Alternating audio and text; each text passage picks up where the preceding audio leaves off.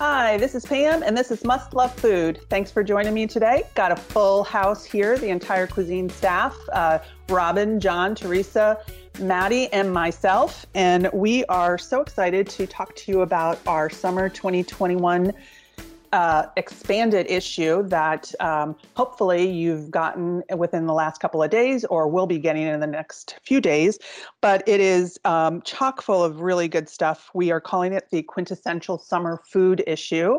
And John gets drum roll, he gets the, the uh, cover position with his uh, with his uh, tasty tacos. So uh, oh, whether it's Tuesday or, or any other night of the week, you want to give this um, article a look look at. But it's a beautiful cover. I don't know if there's anything you want to say, Teresa. We had we had actually so many amazing options for the cover, and it was really hard to choose. Yeah, we even sent it out for a test, and tacos won. Yes, oh. I was trying to remember what else. We had ice cream and mm-hmm. pickles and skewers as the fourth. Skewers. Oh, right. That's it. Yeah. Um, but uh, yes, uh, our friends, all of you on social media, you uh, voted tacos into the pole position and gracing the cover. Don't forget to check that one out because they're each one is tastier than the next. Um, any any highlights and tips, Robin, that you want to share, or? Well, you know what? Of course, you know they're my babies, so they're all I like them all. But I really liked the one with the um the um, titled Juicy Cubes, where she oh. um they love mimosas and in their house, this Lynn Miller down in Dallas, and they freeze juice into ice cubes and use that as a base for the champagne. And so mm-hmm. then when the uh, cubes melt, then they have mimosas, and uh, it's something that they love to do. And uh, I thought that was kind of fun. I like that tip. And they put a lot of fruit in the glass yeah. with the, uh, with the juice cubes and then pour the champagne over the fruit and the cubes and and uh, just relax and have a go at it. So that one and i just thought was a lot of fun. these are really colorful and pretty mimosas so very company worthy mm-hmm. also and if you don't have company, you're just treating yourself. So exactly. It goes either way. It's a little sangria like, un- unmarinated yes. sangria. Read my mind. yes, absolutely. Yeah. Uh, so anyway, I just thought that was a lot of fun and um, something that uh, it was a little bit different, and uh, so it just tickled me, and I thought, yeah, I'm going to try that. So there you have it. So, I I was kind of intrigued. I'm I'm not going to say I'm trying it, but I was very interested in the uh, alcohol soaked cotton balls to light charcoal instead of lighter fluid. Um, Interesting, right? Yes, yeah. I did. Mm-hmm. Um, I'm not a fan of lighter fluid, so that definitely intrigued me. And the yeah. the pepper on top of cherries, I kind of love that. I always I love um, black uh-huh. peppercorns or uh-huh. peppercorns uh-huh. pretty much all. And so yeah. um, it's a good pairing, but not one everybody thinks about. Totally. So, I mean, i've put yeah. um, peppers on strawberries before, especially with like balsamic, uh, excuse me, balsamic vinegar. But mm-hmm. um, so I love that, and I think I would love that combo too. Uh, oh, and real quick too, the one with the uh, making pickled beets out oh, of uh, yes. pickle juice, uh-huh. and um, oh, I mean, how easy! It was just so easy, and you know, canned beets, and just put them in the leftover juice. And I thought, really, does this? And yeah, really, it was tasty.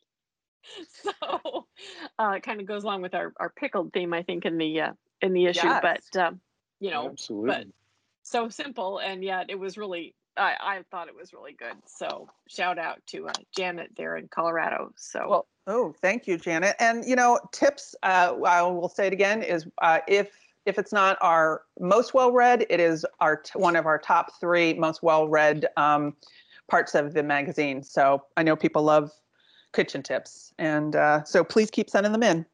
Yep, it's always always fun to get, and um, so if we you know don't print it perhaps it's one that we already have or so you know but just keep sending them send them in. I always like to read read them so. And just go to our website and there's an option where you can submit a tip there so cuisineathome.com you can do that. And john right. on in the now any any um i i know what i'm looking at but i'm curious what uh Well, that's because you introduced those sn- salty snacks to me. Oh, uh, that was not the one I was going to talk about. Oh. like, oh. I was looking at the s'mores because you had a dilemma on that one, didn't you? oh, right, right. Well, well, that was an interesting one. Yeah, I uh, we had uh, got our wires crossed between one part of the staff. The left hand doesn't know what the right hand's doing, so uh, I was contacted uh, by one of these manufacturers, the, the Daelmans, and somebody else uh, uh, did the Three Brothers or got the Three Brothers. Anyhow, it got all confused, so we thought, well, we better run them both since we uh, gave them an idea that both of them were going to be in now. And I was talking to uh, the PR person at, at uh, Three Brothers, I think, and sort of vaguely apologizing to her. And she said, Well, that's okay because I used to work for the other company. so she thought that was fine. That uh, we'd had a little screw up there.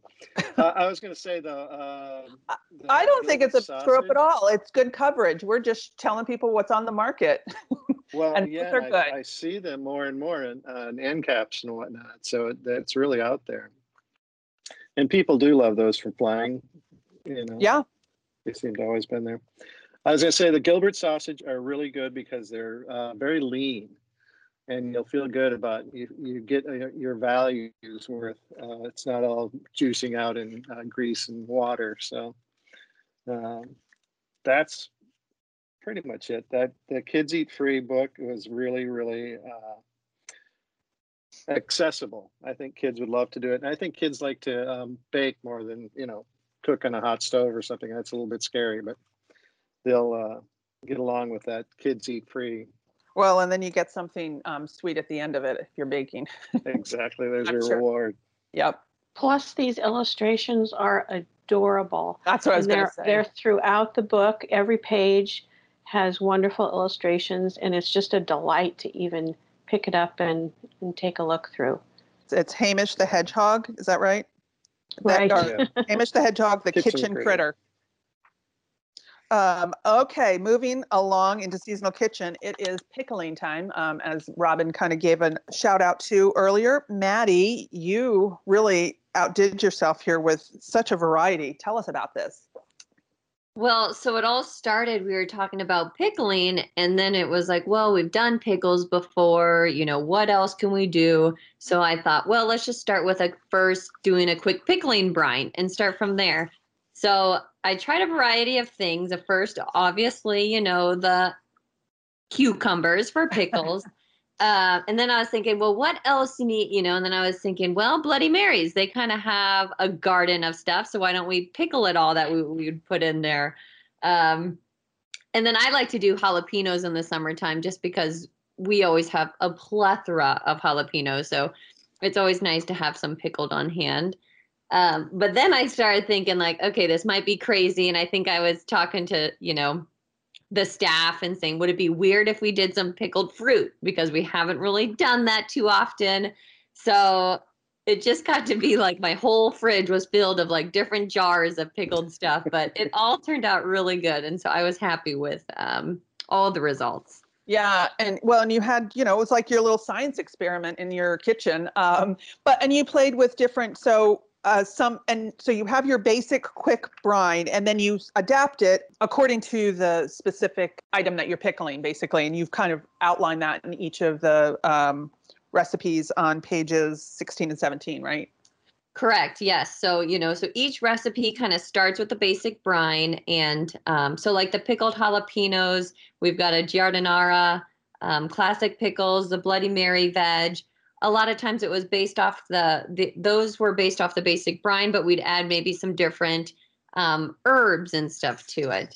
Um, the main difference that happened was for the fruit. So when we did the pickled cherries and mangoes or the pickled berries, I kind of played with the vinegars or mm-hmm. sugars, you know, kind of to get a different kind of, um, still kind of same ratios, but just different um, kind of ingredient of that.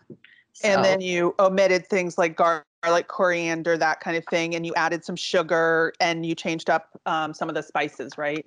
Correct. Yep. So it was really fun, and I think it turned out nice. I wasn't it, quite sure how the fruit would turn out, but you know, it was. I liked it, but I mean, I'm I'm a total pickle girl.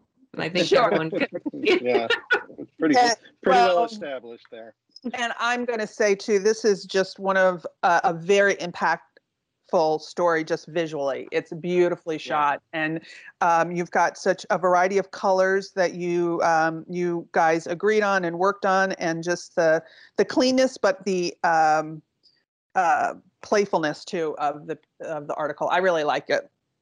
No, and I love um, Teresa had an idea of doing the opener of kind of like an action shot, and you know, Chris, the our photographer Chris was kind of on the fence, like, well, I have to get a different lens. I have, and we're like, well, you can do it, right? there was no option. We, we were getting this shot, and it turned out great. Well, you did like an ultra close up, um, but you used a special lens for it. You said right, but yes, and you see the effervescence in the bubbles, and um, yeah, it's beautiful. Yeah, the fermentation. Mm-hmm. Um, I, I just going to backtrack a little bit to the table of contents where uh, on the pickling thing, and it says summer is the perfect time to try out pickling, and we're not just talking about putting up cucumbers. And legend has it when I started at uh, Southern Progress that uh, a Southern Living cover once had a blurb that was putting pickles up yourself. it was kind of scandalous.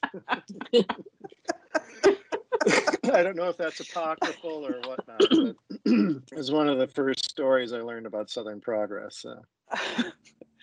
oh, that would I I would think that story would stick around for a while. Got to put it somewhere, right? oh my god. okay, so cuisine tonight. uh, moving right along.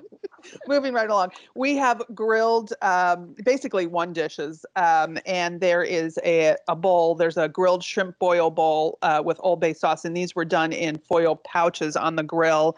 Um, and then there's a Mediterranean bowl with grilled cucumber and summer veggies, and uh, a grilled market salad with salmon and a really tasty basil buttermilk dressing.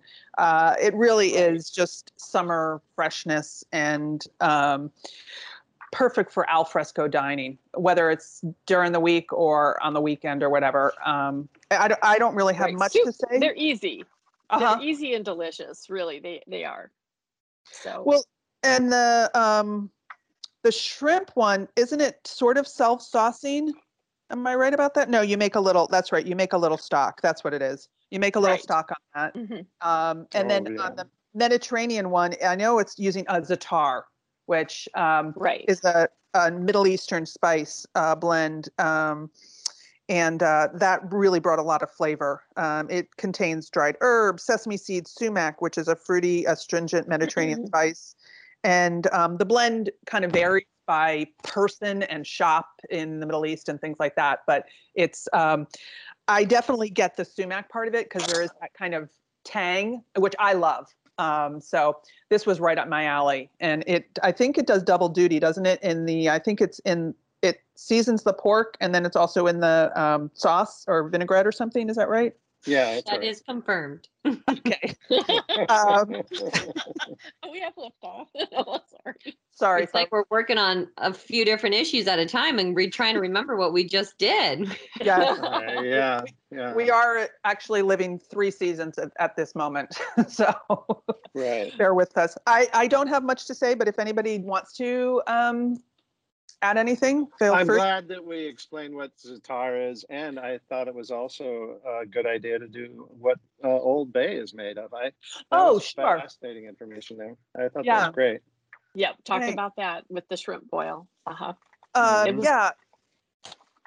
Old Bay, if if people, uh, if you've ever cooked seafood or if you've ever lived on the shore, I would say especially, or done a shrimp boil or or any kind of a boil, that kind of thing. Um, uh, Old Bay is a spice that it's been around for over 80 years, and um, the uh, recipe is a secret, but it's got stuff like um, celery seed, paprika, mustard, salt, red pepper, black pepper, um, and um, it was Old Bay. Um, it was the company, the original company. It was named after a steamship line in the Chesapeake Bay in the 1900s, but now it is owned by McCormick. Um, but you'll see the yellow can everywhere. mm-hmm. mm-hmm. Oh, yes, yes, yes. Test Kitchen favorites is a favorite for sure. Homemade ice cream. Yeah. and Robin, oh, yeah. please oh, share. it was fun. I really enjoyed, well, I love ice cream. So I really did enjoy this, making these. Um, okay, we'll start with the, we'll just start with the blueberry because I love blueberry. Mhm. Um, blueberry anything. Blueberries and cherries are my favorite. So um, I decided to change it up a little bit and went blueberry cheesecake. So it's got a little bit of a different flavor in there. Um, it was good. I did enjoy that. Now I will make one little caveat with this one. Now you make it the base of it, and I made it in a food processor, but I have a, a 14 cup food processor because it makes a lot. So if you don't have a big food processor, it might be too much for that. So you want to maybe mix it in your blender or in the mixer. So uh, we make a look, we make a note of that in the um in the recipe. So Sure. so you That's don't want to overflow your your food processor. Um, but anyway, it's pretty good. Uh, well, I think it's really good, but it's, it's easy. Oh. I'll just I liked it a lot.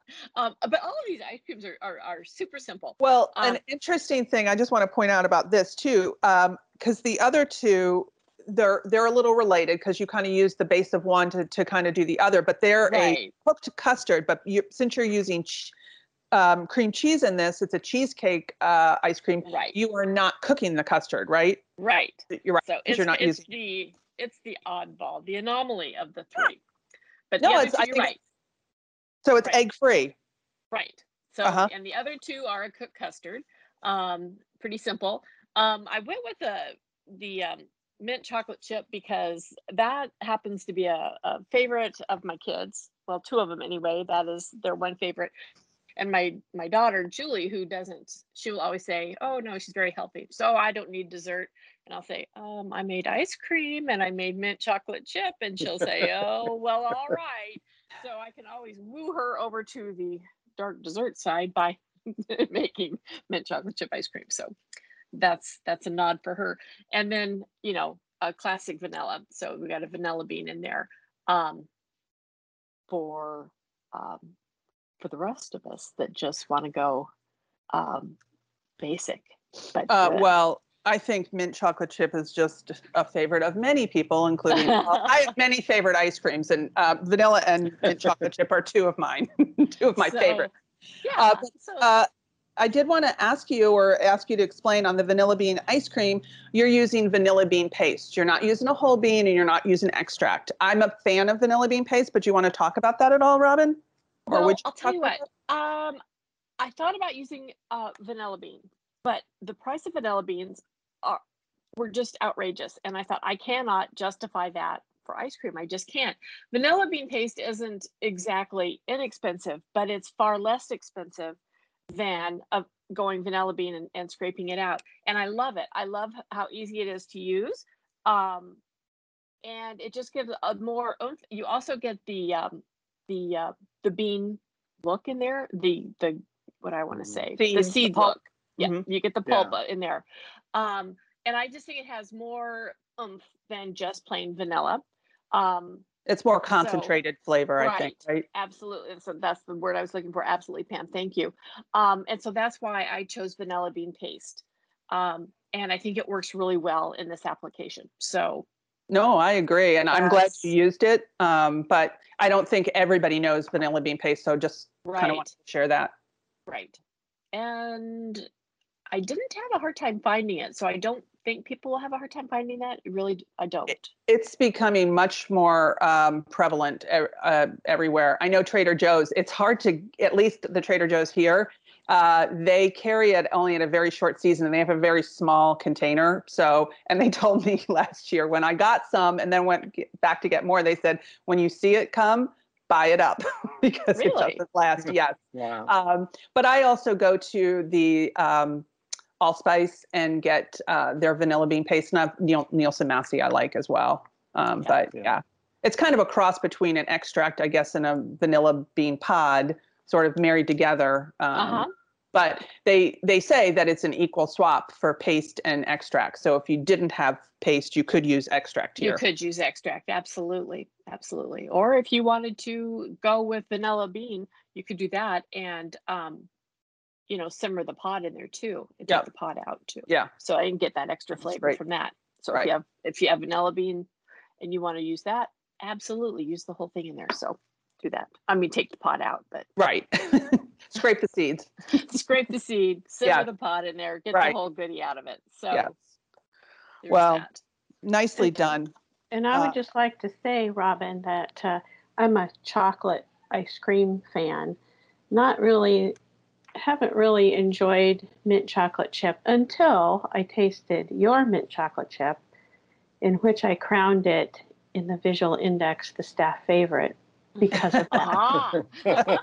Well, and I also want to give uh, another shout out to this. This was also another cover um, contender, and I think that actually the grilled one of the grilled recipes was too in in at one time um, in the last article. But this um, was another cover contender, and it um, I just love the shot. I really think it came out Yeah. lovely. Um, and it's ice cream is not an easy photo shoot, folks. And Not so much. but it was fun. We had a good time. you you know you're trying to get the perfect shot so it sometimes takes a little time ice cream melts then there's light and um, homemade ice cream is a little softer than uh, purchased ice cream typically um, am i right about that yes, you are right yeah, about that's quite right. So- so yes it's a challenge and so anything that looks as good as this i commend you all We like a good challenge in the photo studio. Yeah, Well- that's right. That's- and you right. really make it look so appetizing so yum So There you but- go. So And we're not saying goodbye to the ice cream just yet. You will see it again in another iteration coming up. um, but we did um, since we were uh, it's summer and we are we were doing a feature on um, or um, an article on ice cream. We decided to um, review ice cream scoops. John, yeah, this was a fun one. Guess what I had to do? yeah.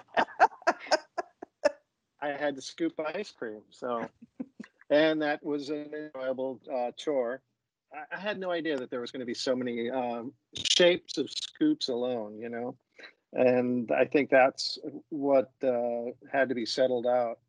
And some of them, uh, like the Copco with that sort of uh, alien uh, helmet look, there actually worked better than expected in terms of you know, digging in and, and scooping. Um, the uh, Junadel, which is a pretty typical uh, scoop slash um, disher, I think is probably. Uh, but what I liked about that one the most was that uh, the mechanism was better than most of them that I've run into. I've been able to accidentally break the, that mechanism, and this one was a tough one. This one really worked really well. Um, and the uh, top one I liked really well because of the what what are the the flat edges. are you It's talking about the divots. gorilla? Are you talking about gorilla the or urban trend? Oh, okay, Gorilla- that was the, no the Gorilla Grip. okay. That was our our top choice, and that's um where is it? What I what I'm trying to say here? Notch in the handle. Those those divots on the side really uh, create. Um, it makes it easy to scoop. Things fall out of it. The ice cream doesn't stick to the scoop, and so that worked out really well. Um, and that's why I, I picked that one as the top. Cool. Yeah, that was a tough job, John, but you did it well. Right. I struggled through it. I don't know how I picked up that COVID 19, but I certainly, that might have been a contributing factor to the weight gain in the recent uh, pandemic. Uh, well, anyway, you you you wore the assignment well, and um, I'm hopeful readers will appreciate it. And you were uh, up with uh, grilled sandwiches for two, and these were really cool, John. Um, Want to give a shout out on anyone in particular, or Um, well, gee, no, they're all really good. you love I all your kept babies? surprising myself. yeah, no, I, I kept surprising myself. I'd say, well, this is okay. It's kind of uh, you know average and ubiquitous like the the chicken caprese, but no, it turned out really really good with uh, the the focaccia. I was going to say the uh, focaccia helps. it really does. And then um, the kielbasa, I have that technique where you're splitting the kielbasa so it cooks faster, it doesn't roll around. You have a lot more control about whether it's going to gets scorched or not. Mhm. Um, Well, and and then your that relish. has the Uh. yeah the relish it really sends it over the top then so um it's a little misleading i think that's uh the sandwich oh no there's there's or two yeah the one sandwich is rather large so you could actually split one if you're going to have some chips and dip and something else and potato salad along with it but the biggest surprise for me was the grilled tuna sandwich and its simplicity it was just uh, so easy. And uh, between the uh, wasabi charred scallion wasabi mayonnaise and just the little uh, buns and that fresh little bit of cucumber it was just addictive. It was crazy addictive. So i i chowed on a bunch of these before i, I sent the, the the picture off to you guys to uh, approve or whatnot it's like oh well i better stop now so Well, I think you had me at um, Hawaiian buns and charred scallion wasabi mayonnaise. well, and your tuna is perfectly cooked here. It looks so pretty. Um, it's a it's a colorful story, uh, and I love also that you um, sort of you've done this with uh, some smoke on the grill. But I mean, you don't have to. You indicate that right um, that just adds another element of flavor. Which and you um, uh, share a tip on that on um, the fir- on this first spread there. Well, and I don't think uh, you'd have to have a grill necessarily, as long as you had a grill pan. Sure. Okay. you That makes it even better. um, yeah, because uh, we do get a lot of feedback that I don't, you know, live somewhere that I can use a grill. They're in apartments and whatnot. So we generally, uh, I generally answer a lot of questions about how to adapt recipes. So that one's an easy one to adapt.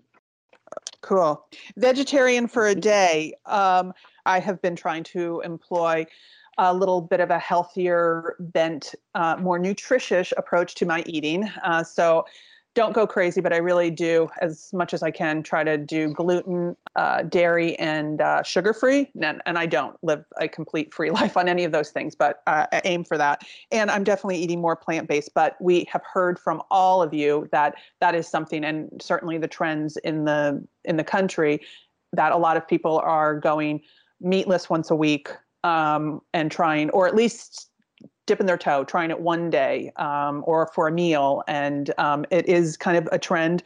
I saw the other day that um, 11 Madison Park, which is a very uh, famous high end restaurant in the Flatiron area, right across from Madison Square Park, they um, are going um, vegan. So, and anyway, long and the short is we did an article on um, if you wanted to go vegetarian for a day, um, maybe you want to try it longer than that. A lot of people uh, have been, like I said, have been doing this. We have a primer on the different types of vegetarianism, um, from like a vegan uh, to a lacto ovo vegetarian to a fruitarian. Um, I think I said that incorrectly. And then we also uh, give you three recipes. There's a tofu egg salad, um, which is um, tofu when you cut it up kind of has the consistency a little bit of like a egg white. And so this is just taking that that you've pressed and ch- chunked up, and then uh, tossing it with a um, a mayonnaise, um, you know, flavored with Dijon and dill and um, lemon juice, et cetera, et cetera. There's a little nutritional yeast in there, but the the thing that really kind of gives it a little bit of the eggy flavor is the um, Indian black salt kala namak. Um, so a lot of um, individuals, because there's a kind of a sulfury um, flavor to it. So that's in there. Then there's a smoky beet and black bean burgers. Uh, these were really good. I um, worked on this recipe just to get the consistency of it right. So it wasn't fall apart and it wasn't too wet or too dry. And um, there's um, shredded beets and black beans, some brown rice to help hold it together, some walnuts for some bulk and some fat um, and flavor. Then there's um, rolled oats and some raisins, flax meal, um, and then spices and things like that. And I really was so happy with those. And uh, this was a new one for me um, tempeh bacon. And um, now, if you're not if you're not into the world of um, plant proteins, this might not be for you. But it is not bacon. it doesn't. It doesn't. but it does give you that flavor. You just cut it into slices and then marinate it in a um, kind of a tamari. If you want it to be gluten free, you can go soy sauce, some oils, some um, vinegar, brown sugar, or maple syrup, and some spices and things, and um, and marinate it overnight. And um, I preferred pan frying it to baking it, but you can do either one. Um, pan frying to me was a little richer. It wasn't quite as quote unquote crisp but it had sort of that meaty, like if you had a thicker slice of bacon that wasn't like crispy, it kind of has that texture to it. And uh, it's got the smoky flavor because there is a little bit of um, uh, da, da, da, what it, liquid smoke in there. Liquid smoke. Yeah. And which is a, as you said, John, it is a natural product. Um, I was anti using Yeah. it at first.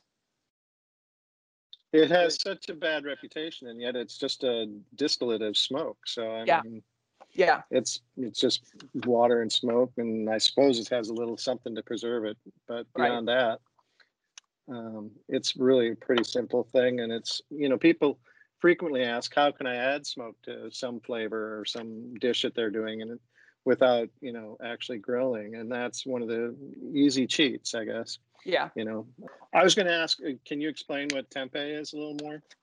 So it's sort of like um, tofu that's been fermented, and then it it somehow loses moisture in the fermentation process because it becomes um, more uh, dense than tofu. It's you know tofu is kind of spongy and wet, and Yeah. tempeh is not. But it's basically fermented soybeans put into cake form.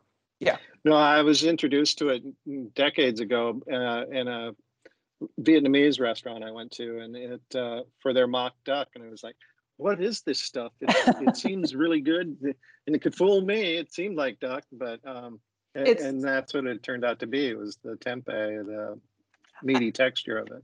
And kind of like tofu, it takes on the flavors that you marinate it with.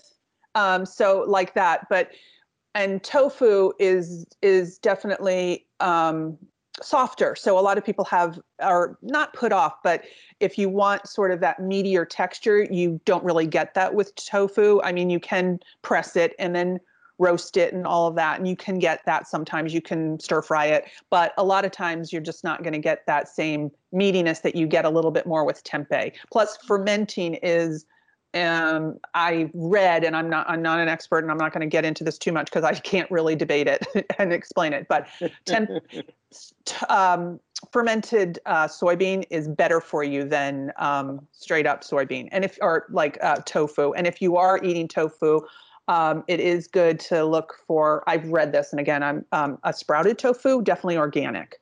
Um, those are some things that I look for when I'm buying tofu. Um, but anyway, and I I want to say I think the the photos are gorgeous on this too. I love the um, the angles and I love uh, the color and um, uh, they're pretty in your face, which I really like. yeah, a lot of movement in them. Yeah, um, and then we kind of just do a um, a primer on um, how to set up a charcoal grill. I think a lot of people are uh, intimidated by charcoal grill, and this is um, I don't I don't know if anybody really wants to talk about it at all, or we just want to give a kind of let people know it's there.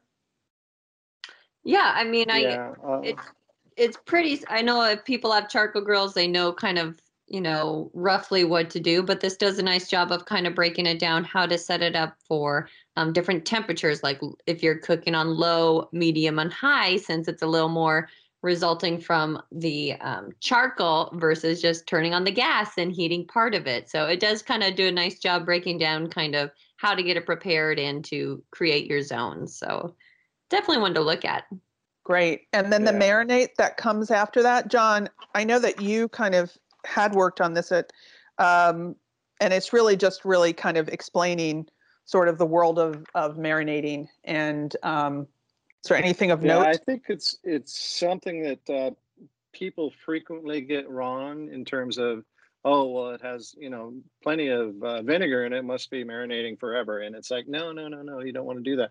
What the big surprise when I was researching this um, was that enzymes are really what's going on. If you want to um, make something pick up flavor, if you want to tenderize, all of that. It's really the enzymes, enzymatic things like ginger root and papaya, the papain there, that really does um, make the difference. And then It breaks I think it down? good to have the little, yeah, it's it's you know acidic acidic ma- uh, marinades. If they're left in too long, they will just sort, sort of make the meat, the protein mealy, uh, with the exception of uh, some ce- ceviche, uh, that Sure. sort of thing. Um, just wrote a letter about that. And then I think it's really important uh, that we have uh, pretty upfront is the marinating times and Yes. temperature. Or that that I think is where people usually go wrong is that they think they have to marinate something overnight, and it's just not the case at all. Um, the surprise is that uh, that marinades only penetrate about a quarter of an inch, no matter how long it's in there. And so things like the cube meat will really take on a marinade because there's a smaller surface area. And so the marinade will penetrate deeper into the cubes, whereas um, like on a pork roast, it'll only still pick up a quarter inch no matter what. You can see if you cut into them how, just how far the marinade will penetrate. And ostensibly, like the the cubes, then you're sort of it's like a ceviche. If it's too much acid for too long, it's sort of cooking it. And and like you said, you could cut it and you can see how penetrated. It's probably fully penetrated if it's a small cube. After, Right. Yeah. Yeah. um, but I and you mentioned, I think one thing to really really note here is I think it's a really nice little. Um, uh, the guidelines here, and they're general guidelines, but the marinating time depends Yeah. on the food, and and we kind of give you some times and types of food and size, and so um, I'm going to move into the skewers, which uh, was another. This was another contender for the cover one. Uh, I think it was. Let's see. It was was it the uh, was it the satay? No. Which It's one? The was it? lamb. It was the lamb. Okay. It was the so- lamb. Um, anyway, who would like to talk uh, skewers? This was fantastic. Uh, this was beautifully shot. Um, and um, well, I know there's a whole story. Maybe you want to talk about that, Teresa, the photography on that. Because there was a little Well- bit of magic. Yeah, it's it's a little bit of behind the scenes magic on all these. Um, there's four skewers presented in this story, and uh, there's a full page photo of each one, uh, up close and personal. And I wanted it to be a very colorful story and reflect the colors of the each individual skewer. So I had a surface picked out, a colorful surface, but I did not want to lay, and I wanted in the end, my goal was to have the skewers on the surface, but I didn't actually want it them to go on the surface because we we have surfaces uh, that I have painted in the office and some we rent, and uh, putting um, this oil on the surface is was going to ruin them. Sure. So we had the surfaces shot separately than the food.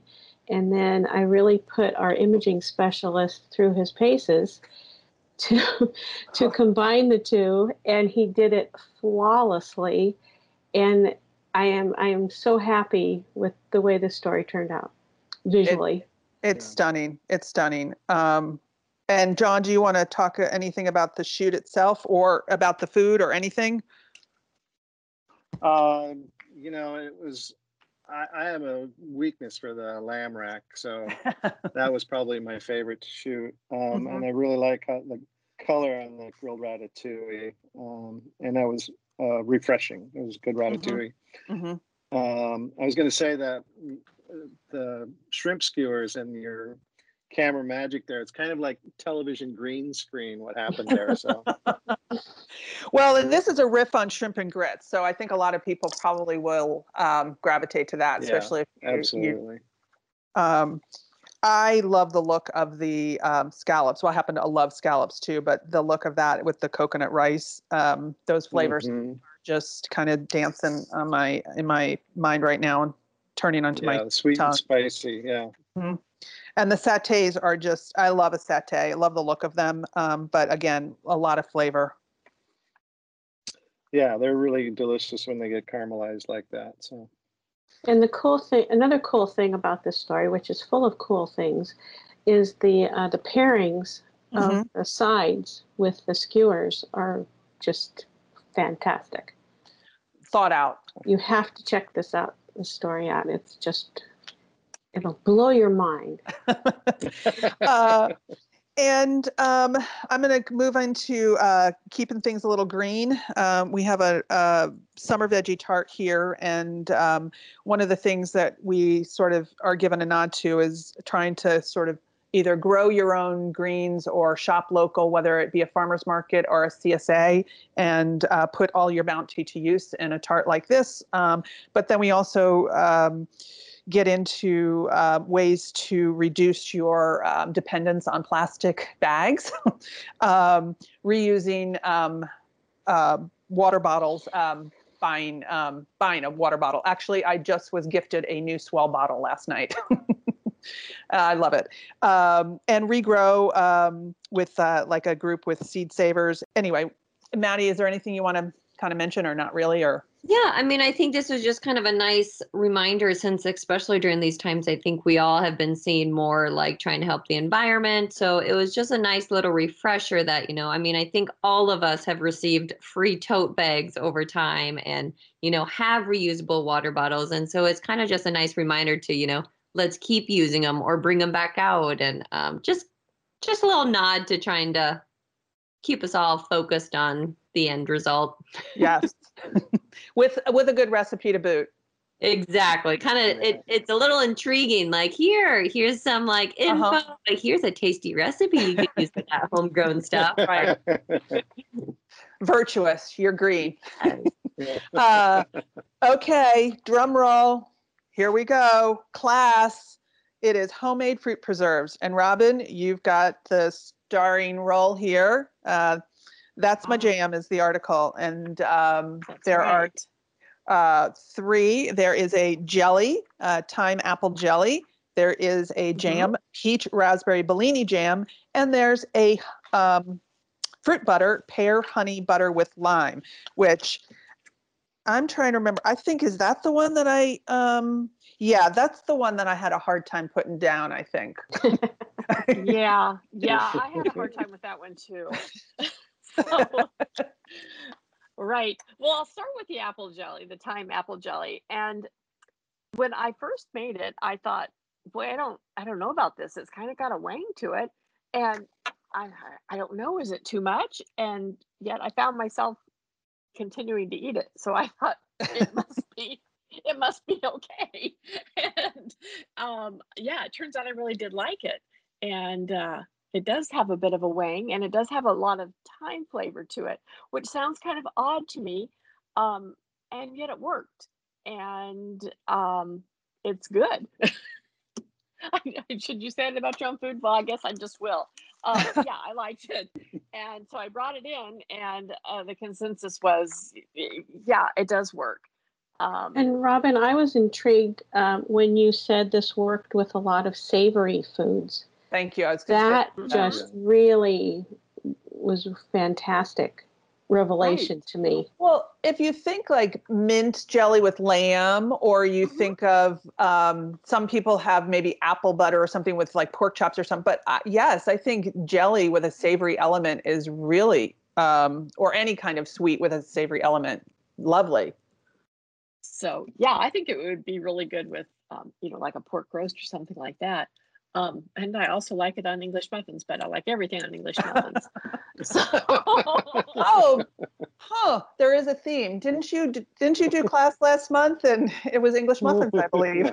and it's time for me to make more. I just told myself that you need to make some more of those. so. Um, and I'm just going to say there's a great spread here too. Not in addition to the uh, the three recipes, there is a great spread here with um, kind of your step by step on how to um, make right. it, whether it be the jam, the jelly, um, or right. the um, apple butter. So we talk about the equipment that you need. Um, Just spelling kind of, it out. What what yeah. you need and, and how yep. to get started. Um, it's pretty it, it's simple and and I you know don't be intimidated by it. There's not a lot of equipment that you need um, it, there really isn't, and it's not an expensive thing. Um, I will say right now, jars and the lids have been kind of challenging to find. So if you find them, you should get them. Or if you have some in your basement, or if you have a neighbor that's selling them at a garage sale, pick them up. And that is that because of uh, sort of with COVID last year, or still a little bit, that more people gardened, and I think more people are putting things up. I think people really have gotten back to Yes. basics and kind of done. Absolutely. Sure. Right. So if you if you've got if you've got those uh, jars, you're you're Well, a step ahead. And that is one of the things uh, I know we do say in here too. Um, you need for each jar, you'll need a two-piece lid consisting of a screw band and a flat lid with a sealing compound. Jars and screw bands can be reused, but use the flat lids only once. Discard them when the jar is emptied. So, Right. as you said, save your jars. Even if you give them away, ask for the back. right, right. Don't be don't be ashamed to ask for the back. Right. Seriously. And people aren't people aren't bad about giving them back. That's what Yeah. I have found. You know, if you say, hey, when it's done, if you just let me know, I'll pick them up or just drop it back by. Yes. Um, you know, that's there's no there's no harm in that. Um, Uh, but right, but the flat I guess I or the- should return mine then. So and then, so you've got the jam and the um, um, fruit butter. Any special mention on these or? um, they're good. Uh, yes. uh, the peach raspberry jam. Um, I wanted, uh, you know, I love peach jam. I wanted to have something a little bit different in there. Um, and it does. So it has a little bit of, of raspberry, but the raspberry doesn't take over. Um, but it also has um, some Prosecco in there. So not a lot, uh, not so you know it's like, wow, there's some there's some bubbly in here. Just gives it a little bit of an um an under flavor that you're like, wow, what is that? It's good. And you can either buy um Maddie, what's that called? Is that a half split? What do you call those little those little Oh, split. bottles? Just Those little things? Yeah. Um, or you can just drink it while you're because you don't need that much. So you only need a cup of the uh, of the prosecco or the bubbly. So you know you got a cup of that, so you have plenty left. Or you can buy the small bottle if you if you uh, don't want to just uh, enjoy it yourself. But hey, you know it's up to you. It's up to you. Absolutely. I think I was just telling Pam the other day that I like to have those little bottles just because it is nice to, you know, have a little drink once in a while, but not feel like you have to drink the whole bottle. I mean, Yeah. right. That's one of those things. When you, shame, op- but when you open a bottle of bubbly, you're you got to commit. you're you know you're all kind of all in there. so It make sure really you've got someone with you. Yeah. right or you're not going anywhere so but And, and the fruit butter, um, I loved. I just love this combination, and I love the lime in it, and it really was delectable. I again, I think this is one that would be delicious on a sweet or savory. Um, Mhm. right right and it does have the vanilla bean paste in here again so Mhm. just a just a little nod to that one again but uh, yeah i think the lime and the honey um, kind of bring in a different direction and pears i love pears so um, so this one was when i was thinking what do i want to do well it's another one of my favorite fruits so there you go Well, and again, this was shot beautifully. Um, I love the the sort of in your face um, simplicity, elegance to it. So um, nicely done, ladies. Yeah, yeah well we wanted people to just really see the the, the texture of it too. Yeah. so Yeah. they're not they're all not um, they're all um, kind of more soft set they're not a real stiff jam or Sure. um, anything like that so Beautiful. just easy to spread Um, So- and then we partnered with Steven Raichlen again. We have we have partnered with him um, a variety of times, and uh, he has a book, The Brisket Standard, and we had been literally chomping at the bit to um, uh, feature this book. Um, just because we love brisket and we know that so many people love brisket. So, um, Maddie, is there anything? Um, I mean, there are some phenomenal recipes here. Yeah, uh, the Brisket Chronicles has tons of good information. Uh, it kind of breaks down the difference between, um, you know, Kansas City style barbecue versus Texas. And um, I mean, there's so much helpful information on kind of how to even get started with smoking and, you know, the process behind it. And um, I mean, and- Exactly. I mean, Steven Raichlen in the summer, you can't go wrong. There's so many recipes, and it was so hard to narrow it down. But um, I mean, the brisket was hard to pass up. And then, of course, we thought, well, we better throw in some sides. So we threw in the brisket baked beans. So, um, and then Oh. also the I want to dive into that. Yeah, yeah. I mean, what I loved is that it's like, you know, you do a large cut of meat, you know, for the Yeah. brisket. And then, you know, these side recipes are perfect ways to, you know, get a second meal out of them or even, you know, a side dish or the chocolate chip cookies. Yeah, that Yeah. is surprise, isn't it? I mean, just hearing the title brisket chocolate chip cookies, chip it's just way too intriguing to pass. Yes, yes. hmm I felt Oh. guilty asking, like, can we feature one more recipe? Like, And they were really great. this one. So, uh, well done, uh, Mr. Raichlen, Chef Raichlen. We um, we honor you, and we are thankful to partner with you. And we hope you all uh, check out this article for sure. And um, hopefully, it intrigues you. Maybe you want to get the the cookbook. Um, as Maddie said, there's a lot of good information in there, especially if you are a brisket lover. Uh, okay, drum roll again. Here's John and his tacos.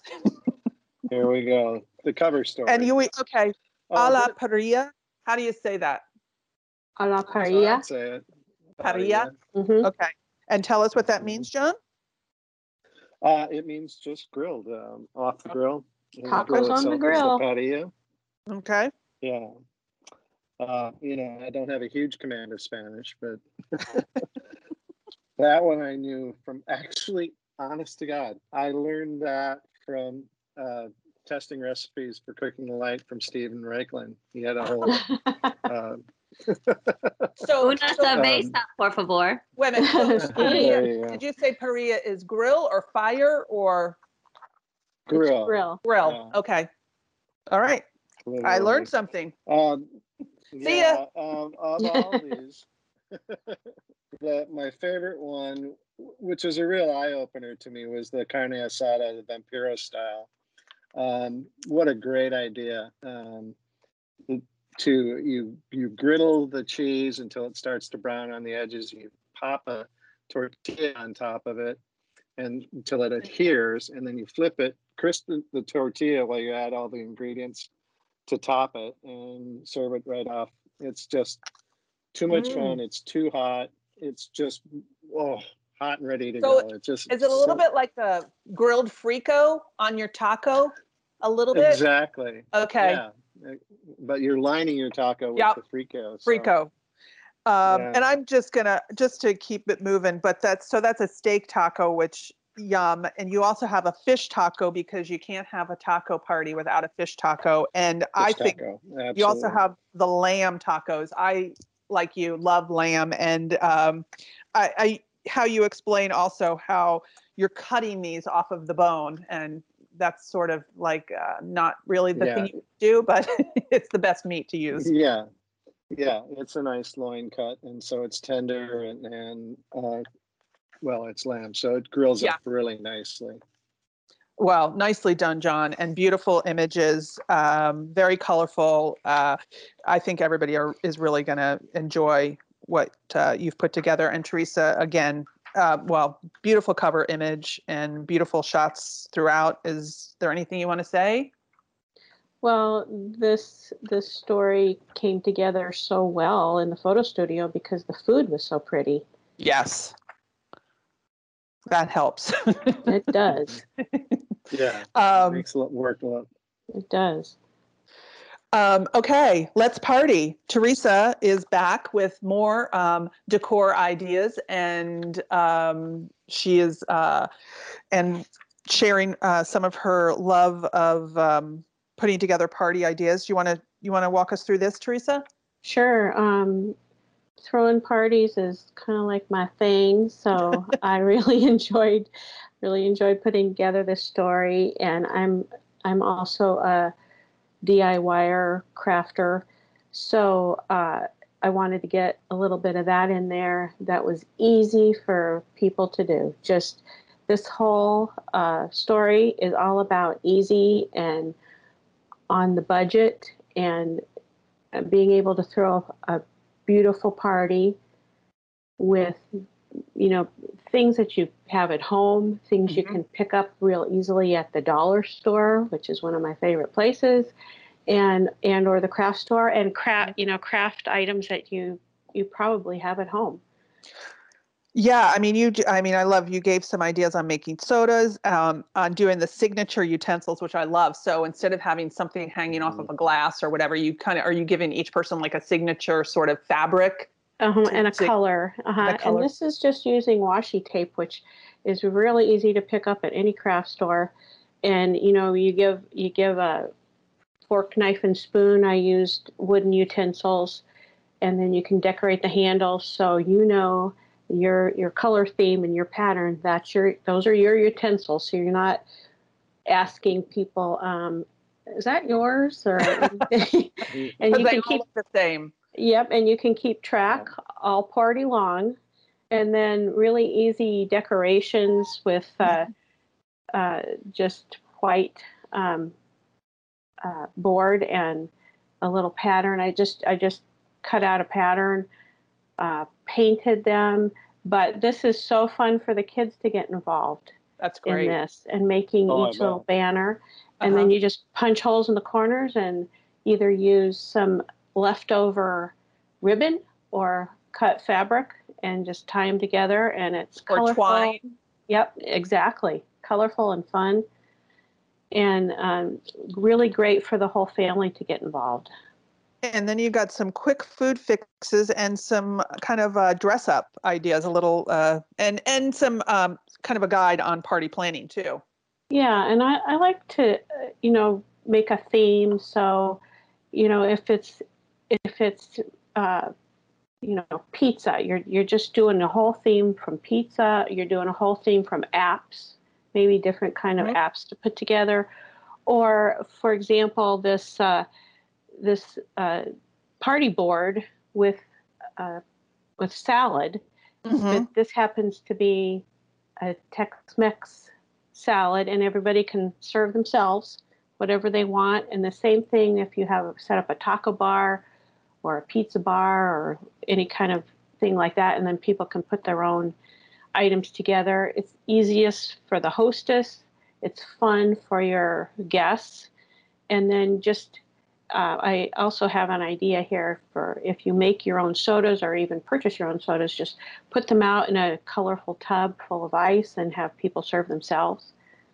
And then um, I was I was reading about this and I wanted to know if it worked. So um, I got you know all those glassware you have under your kitchen Yep. counter like I do. so The, I, uh, pickle jar. yeah. The, uh, It can, jar. yeah, and it can be anything. And uh, all those uh, vases that you have Got that you were given. Yep. So I, I cleaned them up, took them outside, and I used spray paint on them. And you can do this when, in any color of uh, your party theme that you want. And then you can fill them from fill them with uh, flowers from your garden, or even herbs from your garden, or fresh herbs that you get at the store. fantastic. I love it. And um, so for just a little simple freshness that you're bringing that you've made yourself, and um, it's just sort of that finishing touch that um, really ties the whole party together.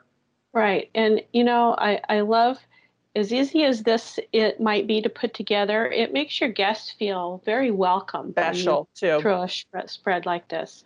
hmm Nicely done. Um, nicely done. Well, and then when you are throwing a party like a bourbon bash, um, There you go. Mhm. uh, you might want to just put some bourbon on the table. Uh, now, I know we kind of talked about this article in a previous podcast, so I'm not going to kind of uh, get into it too deeply unless there's anything you want to kind of. Uh, No, I think I pretty much covered it in our bourbon podcast. So if you guys uh, Uh-huh. wanted to listen to that, um, but no, there was, you know, I just tried to keep it simple and you know bourbon themed. So we had a 14th. bourbon, yes, bourbon barbecue pulled pork, and then we had a hot brown dip, frozen old fashioned, and the walnut chocolate slab pie, which is so good. Um, but after making it so many times, I don't know how many different people I tried gifting it to or getting rid of it. But I ate way too much the first rinse, you know, because I made it on the whole sheet pan. So it was like take it to a school. Well, and you, you don't want to, and you never want to throw anything out. That's one of the real. That is a hard thing for me. I was Mhm. ingrained. My parents were Depression era, you know, kids, and so that was instilled in me growing up. And it's hard. You take things home, and you're like, I can't throw that out. I can't. know. You can't throw food out, and so yes, you end up eating things Mhm. that you maybe shouldn't at times. and too And then- much of it.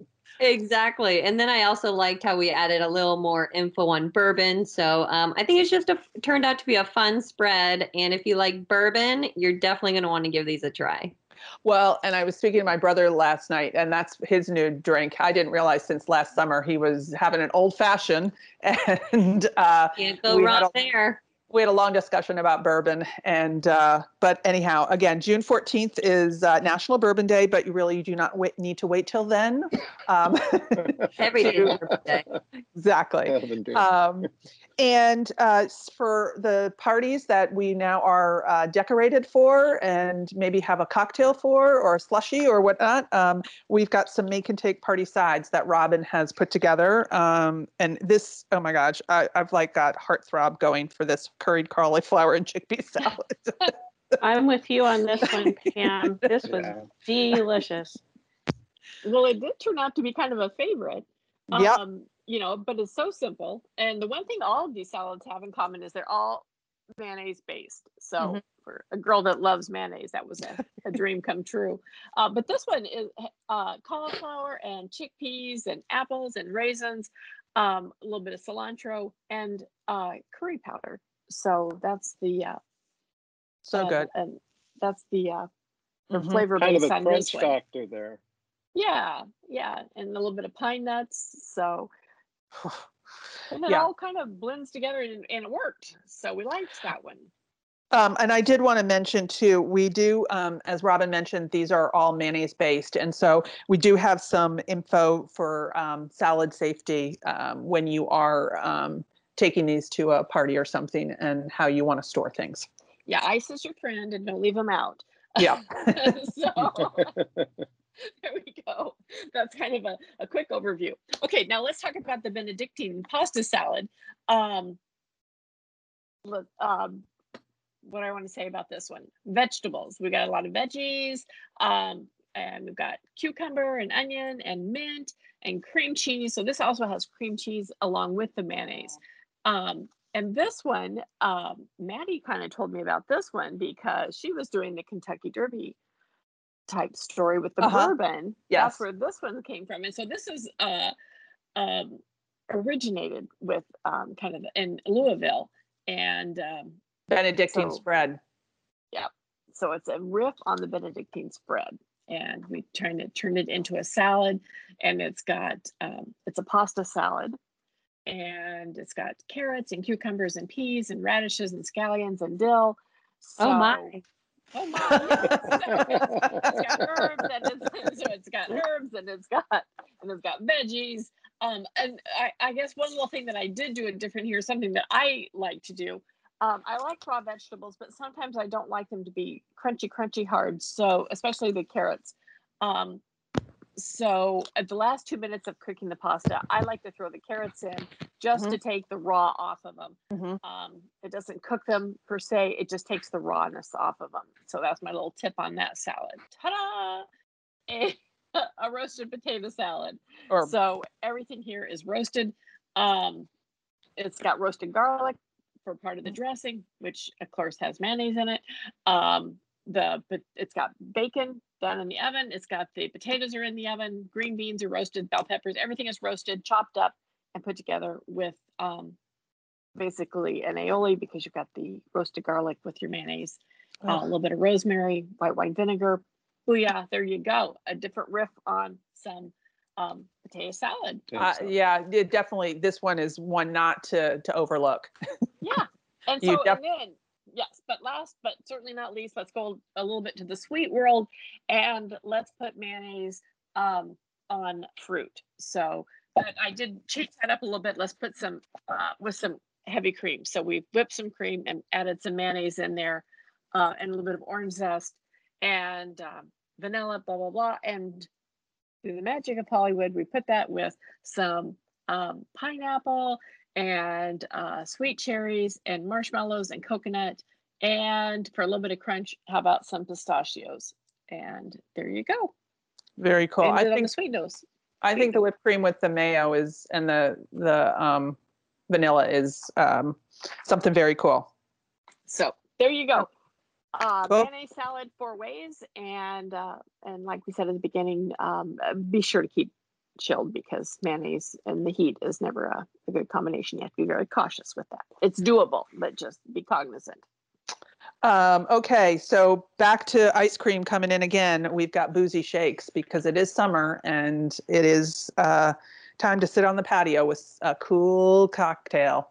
woot woot. All right. Um. Okay. Well. Um. I guess I'm trying to remember what one did I do? I did the minty a chocolate. I minty do min- I think I did. I think- one, didn't I? I think Maddie, did you or I don't know. Nope, I think Robin, I think you did all three of those. I did the dirty banana. Oh, okay. I couldn't remember. So, yeah. Well, you know, we talked about me and mint uh, mint chocolate chip ice cream, so I had to go that route and add some, you know, um, vodka and Kahlua and RumChata, and uh, made a milkshake out of that. So jazz that one up with some chocolate syrup and whipped cream, and you know, throw in a peppermint patty, and you have got yourself um, a minty cha cha. So You know, you are. I just want to make it just for the name alone. I just love that. Right? name. Minty- minty- Here you go. We are serving minty cha-chas. but um, how about a limoncello mule? Um, because you know who doesn't like a mule? So let's let's make this one with some vanilla bean ice cream and some ginger beer, ginger beer. That's the mule, and some tequila and some limoncello. I love it. And- It's got tequila in it too, and I also Right? love cello. So there we go. There we go. All right. And then, of course, you know, I have this thing for peaches. So again, we're going to have a base of the vanilla bean ice cream with some peaches and dark rum and peach schnapps just for fun. And then let's throw in a little bit of brown sugar and cinnamon. So a little bit of, you know, peachy cobbler, but not really because you got that rum in there. Um, and then serve that one with some whipped cream and peaches, chopped peaches on top. Maybe swirl in with a cinnamon stick if you want. And um, there you go. You are in peach bliss right there. now, Maddie did a dirty banana. So Yeah, that I don't know why I'm owning this. You know, the title probably is dirty enough. Uh, but no, this one was kind of, you know, I think this was based off a drink that's in, I think, Jamaica or um, so a resort kind of style drink. And so we just used the vanilla bean ice cream, some bananas, rum, chocolate liqueur, and some banana liqueur. Uh, blend that baby up, and it was good to go. So if you like bananas, this is your thing. Or if you've got those bananas that are turning like really brown, they're perfect for this because you get even more banana flavor. And of course, in the photo studio, we had to try each one. And I have to say, I don't think I could pick a favorite. And once you see this story, they look so cool and refreshing that you're probably going to have to try each one. Exactly. and you're gonna have to make and you're gonna have to make Robin's homemade ice cream. Maybe two batches. So you well, you can use it. You don't you don't have to, but you can use it or you can use Right. store bought ice cream. So let's But you better that make it. caveat. True dad. Well, you'll want to. there you go. You have choices. Uh, I'm going to keep moving into the world of vinegar. Um, I'm just going to kind of breeze through. We give you an all about vinegar since it is the season of pickling and um, all of that. And so we really highlight not your just your distilled white. We're really not getting into that, but it's a little explanation of red wine, white wine, apple cider, balsamic, and rice vinegar. And then uh, one in four, uh, one ingredient four ways, sorry. Um, We've got vinegar based recipes. The first is an adobo chicken thighs with scallion rice. So you're marinating the thighs in a vinegar mixture and then you're using that marinade as a sauce. You're boiling that up. And it's a, a, um, a classic Filipino dish. And so this is our take on that. And uh, this was cool. Um, Maddie, you did this, and uh, I I really enjoyed it. It's um, it is such a thing. There is a vinegar pie, and you changed it up by using um, raspberry vinegar, and I think you made them individual cute little pies in graham cracker, purchased graham cracker crust. Um, yeah. Yeah, I had no idea there was such a thing. But back, you know, it, if you were trying to come up with you wanted pie in an easy recipe, these this re- this um, pie is pretty much a lot of staple ingredients, just like vinegar, eggs, flour, salt, um, a little lemon juice. It, you know, I mean, it was very easy to make, and like you can count the ingredients on your hands. Um, but I did switch it, excuse me, to some raspberry vinegar just because I was a little hesitant with using distilled or, you know, just because I wanted it somewhat sweet and well, not knowing how it would taste. Um, and you it was have, a nice little additive. And you kind of, for this recipe to sort of work, it has to be sort of a certain percent of acidity, correct? The vinegar. And so, because I know right. we, I think we had talked about rice vinegar, but it's too low of a uh, percentage, really. Um, so I think you picked the right. No, 10. yeah, it was so much fun. And then we even tried it um, putting some vinegar into the whipped cream, and it did just add a little bit of color and also just a hint of um, raspberry it was fun. Um, it's yeah. definitely not, oh, you know, su- too sweet. So if you're expecting this to be sweet, this is probably not your jam. It does have, you know, it's it's a little on the tart side, but if you like a lemon pie or things like that, I think you should give it a try. Yeah, totally. Uh, like you said, the ingredients are very accessible too. It's not like they're crazy things, um, but it is a. Uh, and I, I for me, it was not. Um, it wasn't too tangy at all. Um, or anything. It just I it had. I liked it yeah. because I normally am on the sweet side, but this sure. I, you know, I could I could eat one. yeah. Well, there's sugar in there anyhow. Um, well, I really, I, I, am a lover of vinaigrettes, and this is one I did. And a lot of people are intimidated by making vinaigrettes. Um, and uh, I remember when I, um, the the cookbook uh, back in the day when I sort of learned how to make a vinaigrette was an herb cookbook actually, and so I wanted to make sure to add some um, some herb into a vinaigrette because I think it brings a lot of flavor. And this is just a so it's an orange and tarragon. Tarragon is a great summer um, herb. It's kind of licoricey anise flavored, and orange adds a sweet element. Um, but not not real sweet. There's a little bit of honey in here and shallots. So when you're going to make a classic sort of um, French vinaigrette, a lot of times you'll just start with a little bit of shallot um, and then sort of almost macerate it in your vinegar for a little bit. Um, add a little bit of salt and pepper.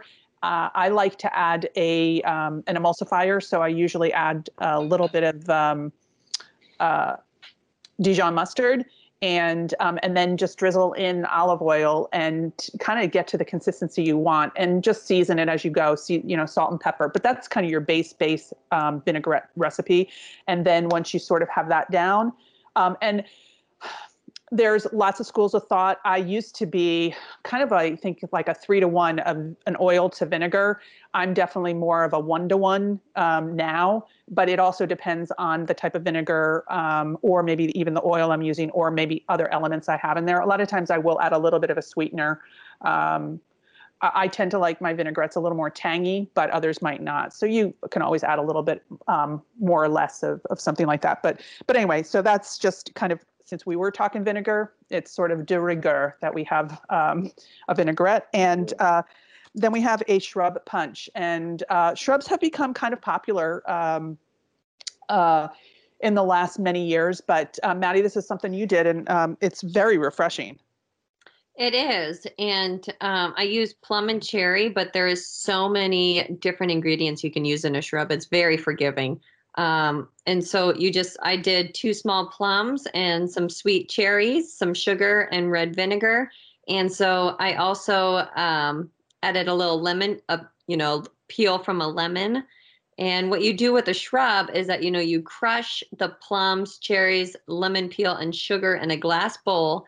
and then you let that sit for 30 minutes just so you can get some of those juices out of the um, the fruits and stuff. And then you're going to stir in your vinegar and you're covering and refrigerating that for 48 hours.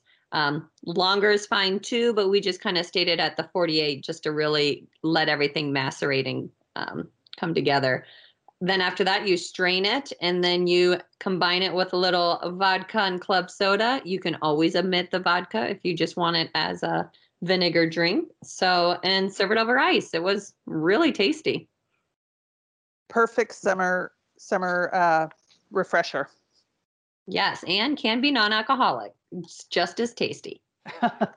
um, uh, we profess with your um, John. I'll, may if there's anything you want to really kind of mention on this. I know that you styled these, but these are just basically grilled, um, all grilled appetizers, and um, there's a salmon. Salmon one, a shrimp one, a uh, pork one, and uh, I think maybe your favorite, John, but I don't know, the grilled mozzarella with hot honey. hey, that was uh, um, an eye opener for me. I thought uh, cheese on the grill? No, that that I'm just going to be dealing with a lot of mess on, on my grill grate. But it worked. It was really good. But I I give you that warning up front that uh, these only take two minutes, one minute per side on a hot grill, and pull them off. Otherwise, you'll have a lot of burnt panko. um, I, I, I think love, it's really important. But I was going to say I really loved the pork skewers too. hmm yeah, I was just going to go back to that. That's one of the uh, things on the grill that you should probably uh, spray the nonstick on the item rather than try to make the grill nonstick. Sure. Um, it really helps, and you can help uh, once they start to firm up. Then you can start turning them. Uh, and that's Yeah. the Riette. I'm just a sucker for Riette. so- I yeah. I these were delicious. Delicious. Well, and the ceviche was very refreshing and that also I think the grilled aspect gives it just sort of something else that you wouldn't normally get. So it's ceviche and quotation marks. But um yeah. and it made its way into Teresa's um uh party story. Exactly. Oh, yeah, that's right.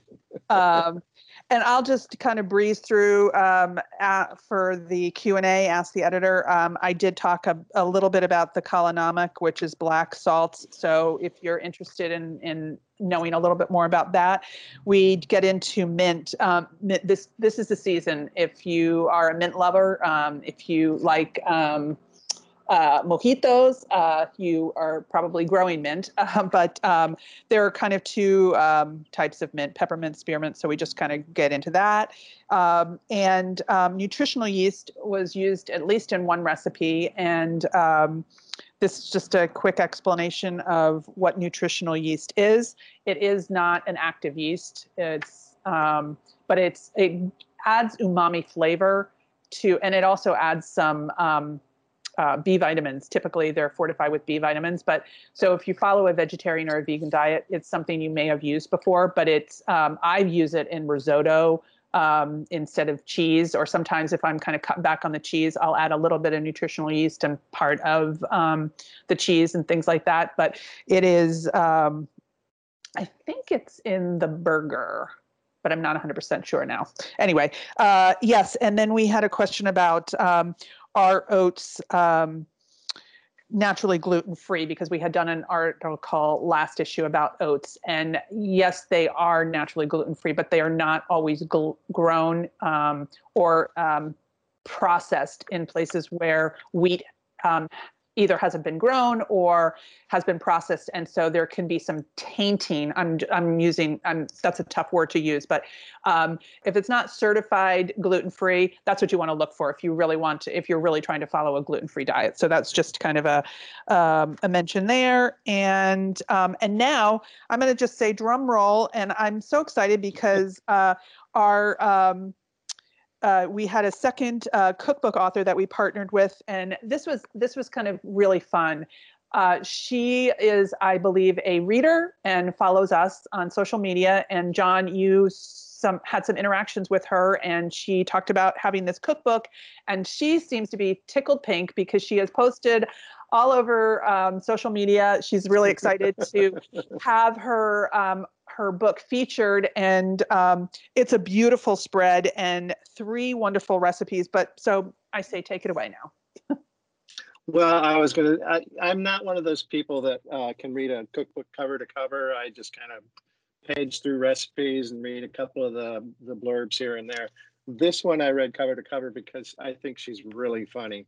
Um, and I've used all the pull quotes are, are from her uh, book and her explanation of her recipes. And she's a uh, blogger. So, yeah, she's got a blog. Yeah, what is it? Sweet Recipes, because her name is Peabody. So, uh, yeah, she. Uh, it, it, was a situation. There was a little back and forth. Uh, I she was complaining or com- curious about something, and I wrote her back, and then she wrote me back, and then she allowed us how um, that she was writing this book and with the publishing date on it. And I said, well, let's turn this around, make a problem a friend. And so I had her send the book when it was published and we went ahead with using it. It was really great. Um, and, and tasty. We had to try quite a few of them before we settled on these.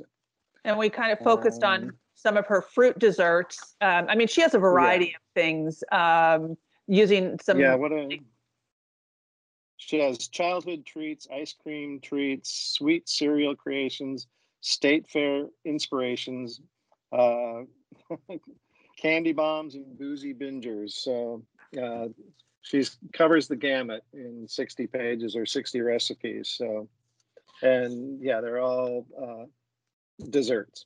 Well, and they are um, beautifully shot and uh, equally as tasty. And um, and there is a uh, I, there's one thing I love about there's a line in here. Uh, there's a triple berry scone cobbler. There is a bourbon peach upside down cake and a sweet corn bread pudding with honey raspberry caramel sauce. Um, and I think it was in uh, in here. Oh yeah. Um, at this point, it's going to look like a hot mess, and you're going to ask yourself, what kind of recipe is this? A weird one, but a tasty one. And she's referring to the cobbler. Um, but it looks darn pretty, I have to say. Well, and I, I, got to exactly that point. I'm going, this is never going to work, but we'll see how it goes. And it turned out just, I think that was a test. We just, I took it into the studio and we shot it. So, sure. It's one and done. Well, uh, we did that with the scone too. Uh, you made that scone and showed it to everybody, and we all went ooh and ah, and knew we had to shoot that one right now. um, well, anyhow, uh, they are uh, all uh, incredibly good, and the I think the I mean, I, bourbon peach upside down cake I think is also very approachable and and kind of just such a flavor affinity that we we all know and love. But the sweet corn bread pudding, that was um, you're aren't you making like a corn um, custard? You're, you're exactly yeah. Mm-hmm. And I've always uh, I hate to give up one of my uh, culinary secrets, but I've always loved to make bread pudding out of croissants. So. Oh, okay. Um, it, it, they're just so tasty, and that's what this one uses. So, um, what is it? Oh, Robin, you work on this too. It's 12 large croissants or butterflake rolls. And um, I think I ended up using six jumbo croissants that I got at the bakery. So you don't necessarily have to have uh, the, the grocery store ones, but just a little right. point. I think, right. Not if you just buy the croissants, not the bakery ones, then they're the large because then they have the mini and then they have the bigger ones. But yeah, we mistakenly bought the grocery store ones, which are jumbo, thinking those yeah. are large. But the truly, I guess that we should have called, thought of those as being jumbo when you think about mm. the ones that you buy in the package. Or as John said, if you buy them from like a a place that's sort of known for their croissants, I'm imagining that's probably going to bring a little bit extra flavor to that recipe. Oh, absolutely. yeah. Yeah. Um, well, I I know we've kept we've kind of uh, it's this is our first expanded issue, and so it's taken us a little bit of time to walk through the whole thing. I don't know if you've held on this long or not, folks, but um, we hope that you'll take the ride with us and uh, dig into this issue. And if you don't have, uh, if you're not a subscriber or don't have a copy, go to cuisineathome.com. Um, we'd love to have you as part of our um, our readership. And uh, I'm just, I want to say, I commend the staff for all you guys have done. This is a beautiful issue, and it was a lot of work, and um, and I hope everybody really enjoys it. And I think we're all proud of it. And um, I say, bravo to all of you. So, and you. it is, yeah. It, it's yeah. all of us. It's all of us. So, um, but anyhow, thanks for joining us today, folks. Um, and uh, like I said, get the quintessential summer food issue. Each recipe is as good as the, the next. And um, uh, join us next time when there will be more must love food. Thanks so much. Bye bye. Visit our site to learn about special offers, new products, and more for purchase. We offer live cooking seminars from pasta making and cast iron cooking to pie baking and stir frying techniques. Our special interest publications feature recipes centered around certain topics like feel good food and slow cooker dinners. We also offer custom Cuisine at Home branded kitchen tools such as aprons, cutting boards, and bench knives. Shop all of our offerings at cuisineathome.com.